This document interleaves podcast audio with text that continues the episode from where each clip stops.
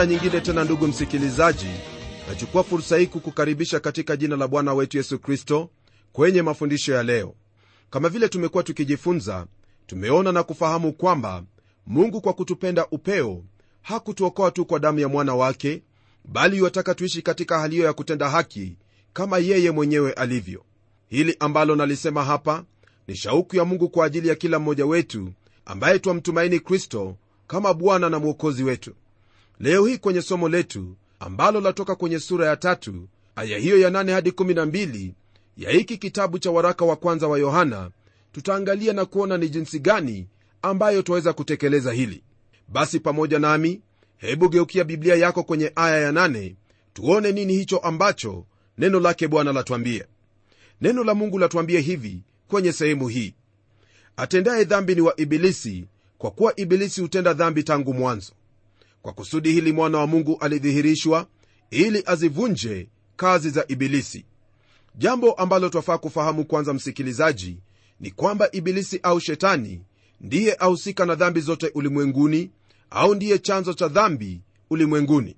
Kama vile unavyofahamu aliwaingiza adamu na hawa katika dhambi na ni kwa sababu hiyo ndiposa kila mwanadamu anayo asili hiyo ya dhambi.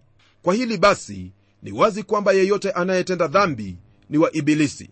Kwenye kitabu cha injili ya yohana sura ya 8 aya hiyo ya 44 bwana yesu akiwakemea wale wakuu wa dini wa wakati ule aliwaambia kwamba wao ni wa baba yao ibilisi na watatekeleza tamaa za baba yao.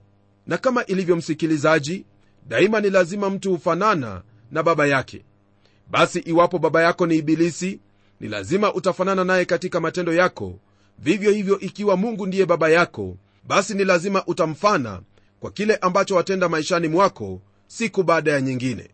Neno hilo lasema kwamba ibilisi alitenda dhambi tangu mwanzo hii ikiwa na maana kwamba amedumu katika uasi dhidi ya mungu pamoja na kanuni zake tangu wakati ule hata sasa.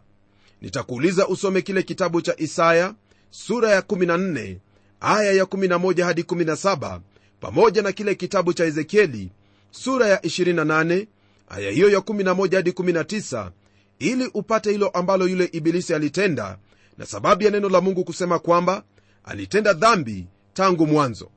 Na kwa kuwa dhambi ni kifungo hakuna mwingine ambaye iwaweza kumwokoa mwanadamu ila huyo aliyetumwa kwa sababu hiyo yani yesu kristo mwana wa mungu aliye hai. Yeye ndiye alidhihirishwa ili azivunje kazi za ibilisi. Naam ni yesu tu ndiye yuwaweza kukukomboa kutokana na nguvu za dhambi wala hakuna mwingine yuwaweza kutenda hili. Bwana yesu alikufa kwa ajili ya dhambi zetu kama vile yohana mbatizaji alikiri kwamba huyo yesu ndiye mwana kondoo wa mungu azichukuaye dhambi za ulimwengu.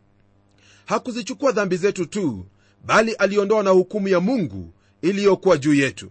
Tangu ulipomwamini kristo dhambi zako ziliondolewa nawe ukawa ni mwokovu. Kwa hivyo dhambi zako hakuna njia yoyote ambayo zaweza kurejeshwa mbele zako kwa kuwa kristo alizichukua pale msalabani. Mtume yohana asema kwamba kristo hakuja tu kuzichukua dhambi zetu bali alidhihirishwa pia ili azivunje kazi zote za ibilisi maishani mwetu. Bwana yesu hakuwa na dhambi wala asili ya dhambi hakuwa nayo. Ndiposa neno la mungu lasema kwamba ilitupasa sisi tuwe na kuhani mkuu wa namna hii aliye mtakatifu asiyekuwa na uovu asiyekuwa na waa lolote aliyetengwa na wakosaji aliyekuwa juu kuliko mbingu. Huyu kuhani mkuu aliye mwanadamu ni yesu kristo aliyetolewa kuwa dhabihu ya dhambi na pia ndiye azivunjaye kazi za ibilisi ambayo hasa ina maana kwamba kila mmoja anayemwamini kristo kwa ajili ya hilo ambalo kristo alitenda yawezeshwa kuyaishi maisha ya utaua na kichwa cha bwana maana kazi za ibilisi zimevunjwa maishani mwake na kwa hili ndipo twafikia sehemu hiyo ambayo yaonyesha kwamba kuna asili mbili katika muumini. Hili ndilo ambalo mtume paulo anena kuhusu kwenye kile kitabu cha warumi sura ya 17 aya hiyo ya 19 akisema kwamba lile jema alipendalo halitendi bali lile baya asilolipenda ndilo alitendalo. Hili ni jambo ambalo naamini kwamba waungana pamoja naye maana mimi naungana naye moja kwa moja. Hii ni kwa kuwa asili hiyo mpya ambayo tumeipokea kutoka kwake mungu yataka kutenda hayo ambayo ni mapenzi ya mungu lakini asili ya kale yapinga hayo yote. Jambo hili latendeka kwa sababu nia ya mwili ni uadui na mungu kwa maana haiitii sheria ya mungu wala haiwezi kuitii. Kwa hili basi hakuna njia yoyote ambayo waweza kumpendeza mungu hadi wakati huo ambapo utakuwa umempokea yesu kristo kama bwana na mwokozi wa maisha yako. Kwa hili sina maana ya kwenda kanisani au kunena kwa kinywa chako kwamba wampenda kristo bali nina maana ya kujitolea kwake kikamilifu na kujua kwamba kristo ndiye bwana wako. Tunapoendelea kwenye aya ya tisa ndugu msikilizaji neno lake bwana laendelea kwa kutwambia hivi. Kila mtu aliyezaliwa na mungu hatendi dhambi kwa sababu uzao wake wakaa ndani yake wala hawezi kutenda dhambi kwa sababu amezaliwa kutokana na mungu. Hili ambalo maandiko yataja hapa ni lile ambalo kristo alinena na nikodemo akimwambia kwamba ni lazima azaliwe mara ya pili iwapo atauona ufalme wa mungu. Na huyo ambaye amezaliwa na mungu neno latuambia kwamba hatendi dhambi kwa kuwa uzao wa mungu wakaa ndani yake. Uzao huo ambao ni asili hiyo mpya haiwezi kutenda dhambi. Sababu ya yule mwana mpotevu kutoka katika hali hiyo aliyokuwamo ni kwa kuwa alikuwa ni mwana katika nyumba ya baba yake. Alikuwa na shauku la kurudi nyumbani kwa kuwa asili yake au uzao wake haungemruhusu kuendelea kukaa katika hali hiyo pamoja na nguruwe. Fahamu kwamba msikilizaji wangu kwa neno la mungu kusema kwamba aliyezaliwa naye hatendi dhambi jambo hili lina maana kwamba huyo aliyezaliwa au kuokolewa na kristo haishi katika maisha ya kutenda dhambi kama vile ilivyokuwa wakati ule ambapo hakuwa amemjua bwana yesu kristo kama mwokozi wake.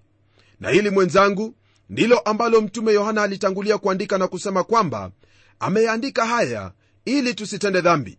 Mambo hayo ndiyo twayapata kwenye sura ya pili aya ya kwanza katika kitabu hiki cha waraka wa kwanza wa yohana. Kwa hili ni kweli kwamba wakati mmoja au mwingine muumini atakosea au kutenda dhambi lakini hawezi kuendelea kukaa katika dhambi hiyo na kuendelea kutenda dhambi. Sababu itakayomfanya asiendelee katika hali hiyo ni kwa kuwa amezaliwa na mungu na uzao wa mungu u ndani yake. Hii rafiki yangu haina maana ya wakati huo ambapo ulimkiri kristo tu bali swali ni iwapo kwa hakika umezaliwa mara ya pili au la. Ni kweli kwamba waumini halisi wanalo hakikisho la uzima wa milele lakini kwa wale ambao ni wanafiki basi hali yao ni mbaya kwani hakikisho hilo hawanalo. Kwa hivyo ni lazima kujichunguza katika maisha yako iwapo u katika imani au la ikiwa una tashwishi yoyote ile swali la kujiuliza ni iwapo wayapenda hayo ambayo ni ya mungu au la. Jibu utakalolipata ndilo litakuongoza kujua iwapo u mwana wa mungu au umezaliwa naye au umekuwa ukijidanganya.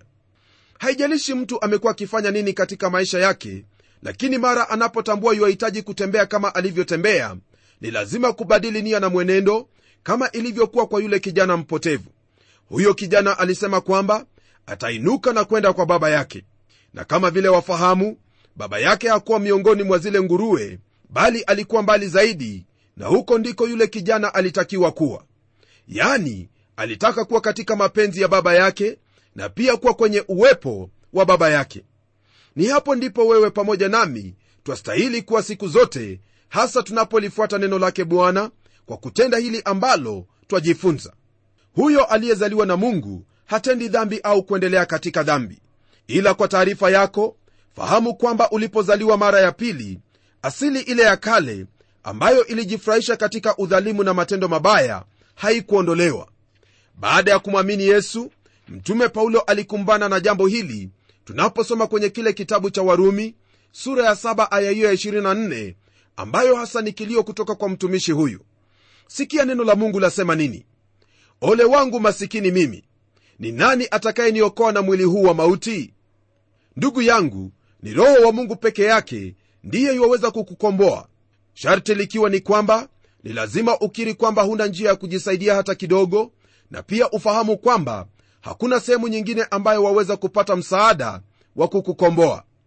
Dhambi ikikufunga na kukunyang'anya furaha yako nawe wajiona kuwa hauwezi lolote mimi nipo hapa kukwambia kwamba kristo kwa uwezo wa roho wake mtakatifu yu tayari kukukomboa na kuyabadili maisha yako. Hii ikiwa unamaanisha kabisa kwamba wataka mabadiliko katika maisha yako na kwamba wataka kumtumikia.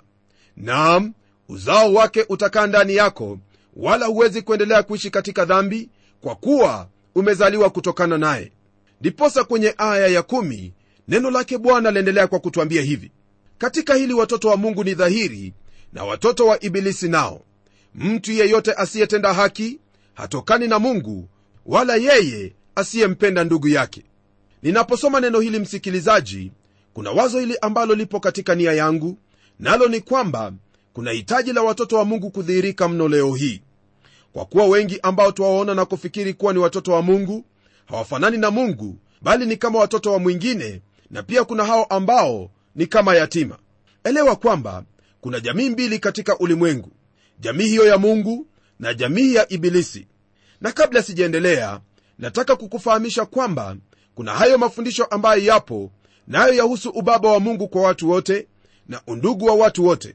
Mafundisho kama yale msikilizaji unapokutana nayo mahali popote mafundisho hayo fahamu kwamba ni ya uongo mtupu. Hii ni kwa kuwa hakuna sehemu yoyote kwenye biblia ambapo neno la mungu lanena habari hizo mungu hawaangalii watu wote ulimwenguni na kusema kwamba wote ni wana wake. Kumbuka yesu aliwaita wakuu wa dini katika siku yake kwamba walikuwa ni wa baba yao ibilisi. Isitoshe neno la mungu lasema wazi kwamba wote waliompokea yesu hao ndio walipewa uwezo wa kuitwa wana wa mungu. Kwa hivyo iwapo haupo katika jamii ya mungu kwa njia ya mwana wake yesu kristo basi uu katika jamii ya ibilisi. Ila la kubariki moyo ni kwamba waweza kuondoka kwenye jamii hiyo ya ibilisi kwa kumwamini huyo aliyedhihirishwa ili azivunje kazi za ibilisi naye siye mwingine bali ni yesu kristo mwana wa mungu aliye hai. Kwa habari za watoto wa mungu kuna mambo mawili ambayo ni lazima kujidhihirisha. Ni kweli kwamba mungu yajua mioyo yetu hasa kuhusu hilo ambalo twakiri kwa vinywa vyetu. Lakini huyo jirani yako hajui lolote ambalo wanena kuhusu maana yuwataka kuyaona maisha yako jinsi yalivyo. Ni lazima uzima au maisha ya mungu yadhihirike katika maisha yako kila siku. Ndipo afahamu kwamba kuna utofauti mkubwa kati yako naye iwapo hajamwamini kristo. Kumbuka kwamba licha ya kumwamini kristo na kuyataka maisha yako yawe jinsi neno la mungu linavyosema usisahau kwamba kuna asili mbili ndani yako. Asili hiyo ya kale ambayo daima hutaka kutenda maovu na asili hiyo mpya ambayo hutafuta kuyatenda hayo ambayo ni ya mapenzi ya mungu. Hii ndiyo sababu ya mtume paulo kutunenea kwenye kile kitabu cha wagalatia kwamba ni lazima kutembea katika roho. Na kama ufahamuvyo hili siyo katika hayo ambayo waweza kuyatenda mwenyewe. Paulo kama nilivyosema hapo awali alitambua jambo hili kama vile ilivyo kwenye kile kitabu cha warumi sura hiyo ya saba kwamba asili hizo mbili zi vitani kila mmoja na mwenzake. Kutoka kwenye asili ya kale maovu ndiyo yamo na katika asili mpya hayo mazuri ambayo hasa ni ya kumpendeza mungu. Tahadhari iliyopo katika hili ni kwamba haijalishi unani ila la kufahamu ni kuwa katika maisha ya kikristo huwezi kuishi kwa nguvu zako mwenyewe. Ni kwa uwezo wa roho tu ndipo utaishi jinsi ambavyo mungu yuwataka uishi yani uzaye matunda hayo ambayo ni ya haki. Kwenye kile kitabu cha injili ya yohana sura ya 15 aya hiyo ya kwanza na ya pili bwana yesu kristo alinena maneno yafuatayo. Mimi ndimi mzabibu wa kweli na baba yangu ndiye mkulima. Kila tawi ndani yangu lisilozaa huliondoa na kila tawi lizaalo hulisafisha ili lizidi kuzaa. Nam bwana ahitaji tuzaye matunda na pia asema kwamba atatusafisha ili tuzaye zaidi. Hali hiyo ya kutusafisha ni kuondoa hayo ambayo si sambamba na mapenzi yake au kulingana na asili yetu mpya. Wewe pamoja nami tulipandwa katika kristo na kuwa matawi na mara moja au nyingine asili hiyo ya kale yaweza kuchipuza na hivyo kutukosesha kuzaa kama inavyohitajika. Kwa hivyo asili hiyo ni lazima kusafishwa ili tuwe kama apendavyo. Neno la mungu kwenye aya hiyo laendelea kusema kwamba katika hili watoto wa mungu ni dhahiri na watoto wa ibilisi nao. Hii ina maana kwamba hayo ambayo ni matunda ya maisha yao ndiyo huwatofautisha mmoja na mwingine. Hili ndilo twalipata kwenye kile kitabu cha mathayo mtakatifu sura ya 7 aya ya 20 ambayo yasema hivi ndiposa kwa matunda yao mtawatambua. Msikilizaji muumini mwenzio akija kwako ni lazima apate angalau tunda ambalo ladhihirisha uwana wako katika jamii ya mungu. Na kwa hili ndilo mtume yohana aandika mambo mawili ambayo yatatambulisha huyo ambaye si mwana halisi katika nyumba yake mungu. Anatangulia kwa kusema kwamba mtu yeyote asiyetenda haki hatokani na mungu. Hili andiko ni wazi kabisa kwani haijalishi mtu yakiri nini ikiwa maisha yake hayana haki basi huyo si mtoto wa mungu. Ni kweli kwamba waweza kuwa shemazi katika kanisa waweza kuhusika na mambo mengi ya kijamii lakini ikiwa hutendi haki wewe si mtoto wake mungu. Kuna hili lingine pia ambalo neno la mungu latujulisha kwamba ni kitambulisho cha huyo asiye mtoto wa mungu. Nayo ni kwamba hapendi ndugu yake. Je msikilizaji wawapenda wakristo wenzako? Sikia sina maana ya hao ambao mwashiriki nao siku hiyo ya ibada bali nina maana ya huyo ndugu ambaye wafahamu kwamba ni muumini lakini hashiriki nawe. Ikiwa u mtoto wa mungu ni lazima utawapenda ndugu zako neno hili upendo ni neno ambalo lapatikana mara kwa mara katika kitabu hiki. Nasi tutafanya vyema kufahamu maana yake. Kuna aina tatu za upendo ambazo katika lugha yetu ya kiswahili pamoja na ile lugha ya kiingereza kuna jina moja tu nalo ni upendo. Hata hivyo nataka kukufahamisha kwamba katika lugha ya kiyunani ambayo ilitumika wakati ule kuna aina tatu za upendo. Kwanza ni eros ambayo ina maana ya pendo hilo linalohusisha kujuana kimwili kisha kuna fileo ambayo ni pendo lililopo kati ya marafiki na mwisho kuna pendo hilo ambalo latokana na mungu nalo na ndilo twalijua kama agapao ni huu upendo ndiyo twasoma kwenye kile kitabu cha injili ya yohana sura ile ya tatu aya hiyo ya 16 hilo ndilo pendo ambalo latoka kwa baba ndilo ambalo pia lafaa kuwepo katika maisha ya kila mtoto wa mungu. Kwa kumpenda ndugu yako haina maana kwamba utawajibika kwa ajili ya njia zake au yale ambayo yatamfurahisha wala haina maana kwamba utakimbia na kumkumbatia bali ina maana ya kuhusika naye kwa njia moja au nyingine hasa la muhimu likiwa kwamba usiwe na chuki katika moyo wako dhidi yake. Tutakapoendelea kwenye sura inayofuatia tutajifunza jinsi upendo huu ulivyo na jinsi wafaa kuwa. Kwa sasa hebu tuendelee kwenye aya ya11 ambayo yasema hivi maana hii ndiyo habari mliyoisikia tangu mwanzo kwamba tupendane sisi kwa sisi. Kwa mujibu wa aya hii hilo ambalo neno la mungu lanena yani hilo ambalo walilisikia tangu mwanzo ni hilo ambalo yesu alinena katika kile kitabu cha injili ya yohana sura ya 13 aya hiyo ya 35 hii ni wakati aliposema kwamba hivyo watu wote watatambua ya kuwa ninyi mmekuwa wanafunzi wangu mkiwa na upendo ninyi kwa ninyi. Nam pendo ndilo ishara kwamba sisi tu wa kristo. Kristo alifundisha hili na pia mitume wametufundisha hili. Wewe umesikia? Kama vile nimesikia siyo jambo au habari mpya bali ni lazima tupendane kama watoto wa mungu. Upendo kwa waumini msikilizaji ni jambo ambalo wakubaliana nami kwamba ni nadra sana miongoni mwetu na ni lazima kufanya lolote lile ili kutii hili ambalo kristo alituagiza.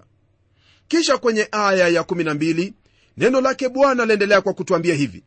Si kama kaini alivyokuwa wa yule mwovu akamuua ndugu yake. Naye alimuua kwa sababu gani? Kwa sababu matendo yake yalikuwa mabaya na ya ndugu yake yalikuwa ya haki. Mara moja msikilizaji unaposikia jina hilo la kaini wafahamu hilo ambalo liliendelea kati ya ndugu hao wawili. Ndugu hao wawili walifanana katika njia zaidi ya moja tena walikuwa watoto wa mtu mmoja. Lakini kaini alimuua ndugu yake. Kwa nini alifanya hivyo? Alimuua kwa kuwa matendo yake yalikuwa mabaya ila ya ndugu yake yalikuwa ya haki. Kwa hili twaona kwamba kaini alikuwa na wivu katika moyo wake. Kile ambacho kilimsumbua kaini ni kuona kwamba ndugu yake amekubalika ila yeye akakataliwa kwa sababu ya matendo yake. Aliona kwamba ingelikuwa ndiye ambaye angelikubalika na wala siyo ndugu yake kijicho hiki ambacho kaini alikuwa nacho ni jambo ambalo lipo katika maisha na moyo wa mwanadamu. Na hili mwenzangu limewafanya wengi kutenda kama kaini alivyotenda. Hebu fikiria habari za hao ambao ni wafanyabiashara. Waweza kuwa wafanyabiashara kila mtu ya aina yake au hiyo ambayo yafanana. Kisha mmoja wao anapofanikiwa na kuwa na wateja wengi yule mwenzie akodi majambazi na kumuua. Hiyo ndiyo hali ambayo kaini alikuwa nayo wakati ule huenda huwezi kumuua mtu ndugu msikilizaji lakini habari gani hizo barua ambazo ni za kuwapandisha cheo wadogo zako ambazo umezikalia? Na hapo kanisani habari gani huyo ndugu ambaye umemzuia huduma yake kwa kuwa huduma yake hakubalika na watu wa mungu? Kuna mengi msikilizaji ambayo tuweza kuyataja lakini muda hauwezi kuturuhusu. Bali lako ni kujichunguza na kuona kwamba haya mabaya hayamo katika maisha yako. Kwa hivyo chunga usije ukaangukia hali hiyo ambayo imewapata wengi na kuwafanya wawe watu wasiohusika au kuwapenda ndugu zao ambao ni waumini katika kristo. Rafiki yangu pokea wasia huu kutoka kwangu kwamba kutokana na mafundisho haya utajikaza viwavyo na kufanya hilo ambalo mungu anakuagiza. Huenda haitakuwa rahisi lakini kumbuka kwamba kuna huyo mwokozi wako yesu kristo ambaye atakusaidia maana yeye ndiye aliyedhihirishwa ili azivunje kazi za ibilisi. Na kama ufahamuvyo kumwonea mwenzio kijicho na wivu ni baadhi ya kazi zake. Je utamwomba kristo akusaidie? Zungumza naye sasa naye atakusaidia na kukukomboa ninapoomba pamoja nawe. Na tuombe. Baba mfalme tena mungu uishie milele tazama wema na fadhili zako zimetuwezesha kuendelea katika neno lako hata sasa hii ni kwa kuwa watupenda na daima wataka tufanane nawe katika kila tutendalo. Namkabidhi ndugu yangu mikononi mwako hasa kuhusu habari hizi za kuishi katika haki kama ulivyo pamoja na kuzishika amri zako kwa kuwapenda ndugu. Najua kwamba utamwezesha kwa kuwa wataka watoto wako kutembea kama kristo alivyotembea. Haya nimeomba kwa imani kwa jina la yesu kristo aliye bwana na mwokozi wetu. Amen. Rafiki msikilizaji ni ombi langu kwamba katika haya yote ambayo neno la mungu limetufunza utajisatiti ili kuyatenda huku ukiwa na ufahamu kwamba bwana na mwokozi wako yesu kristo yu tayari kukusaidia kwa uwezo wa roho mtakatifu ili uyatekeleze hayo ambayo mungu amenena nawe. Natumai utakuwa pamoja nami kwenye kipindi kijacho ili tuendelee kujifunza zaidi. Na hadi wakati huo neema ya mungu iwe pamoja nawe. Ni mimi mchungaji wako jofre wanjala munialo na neno litaendelea.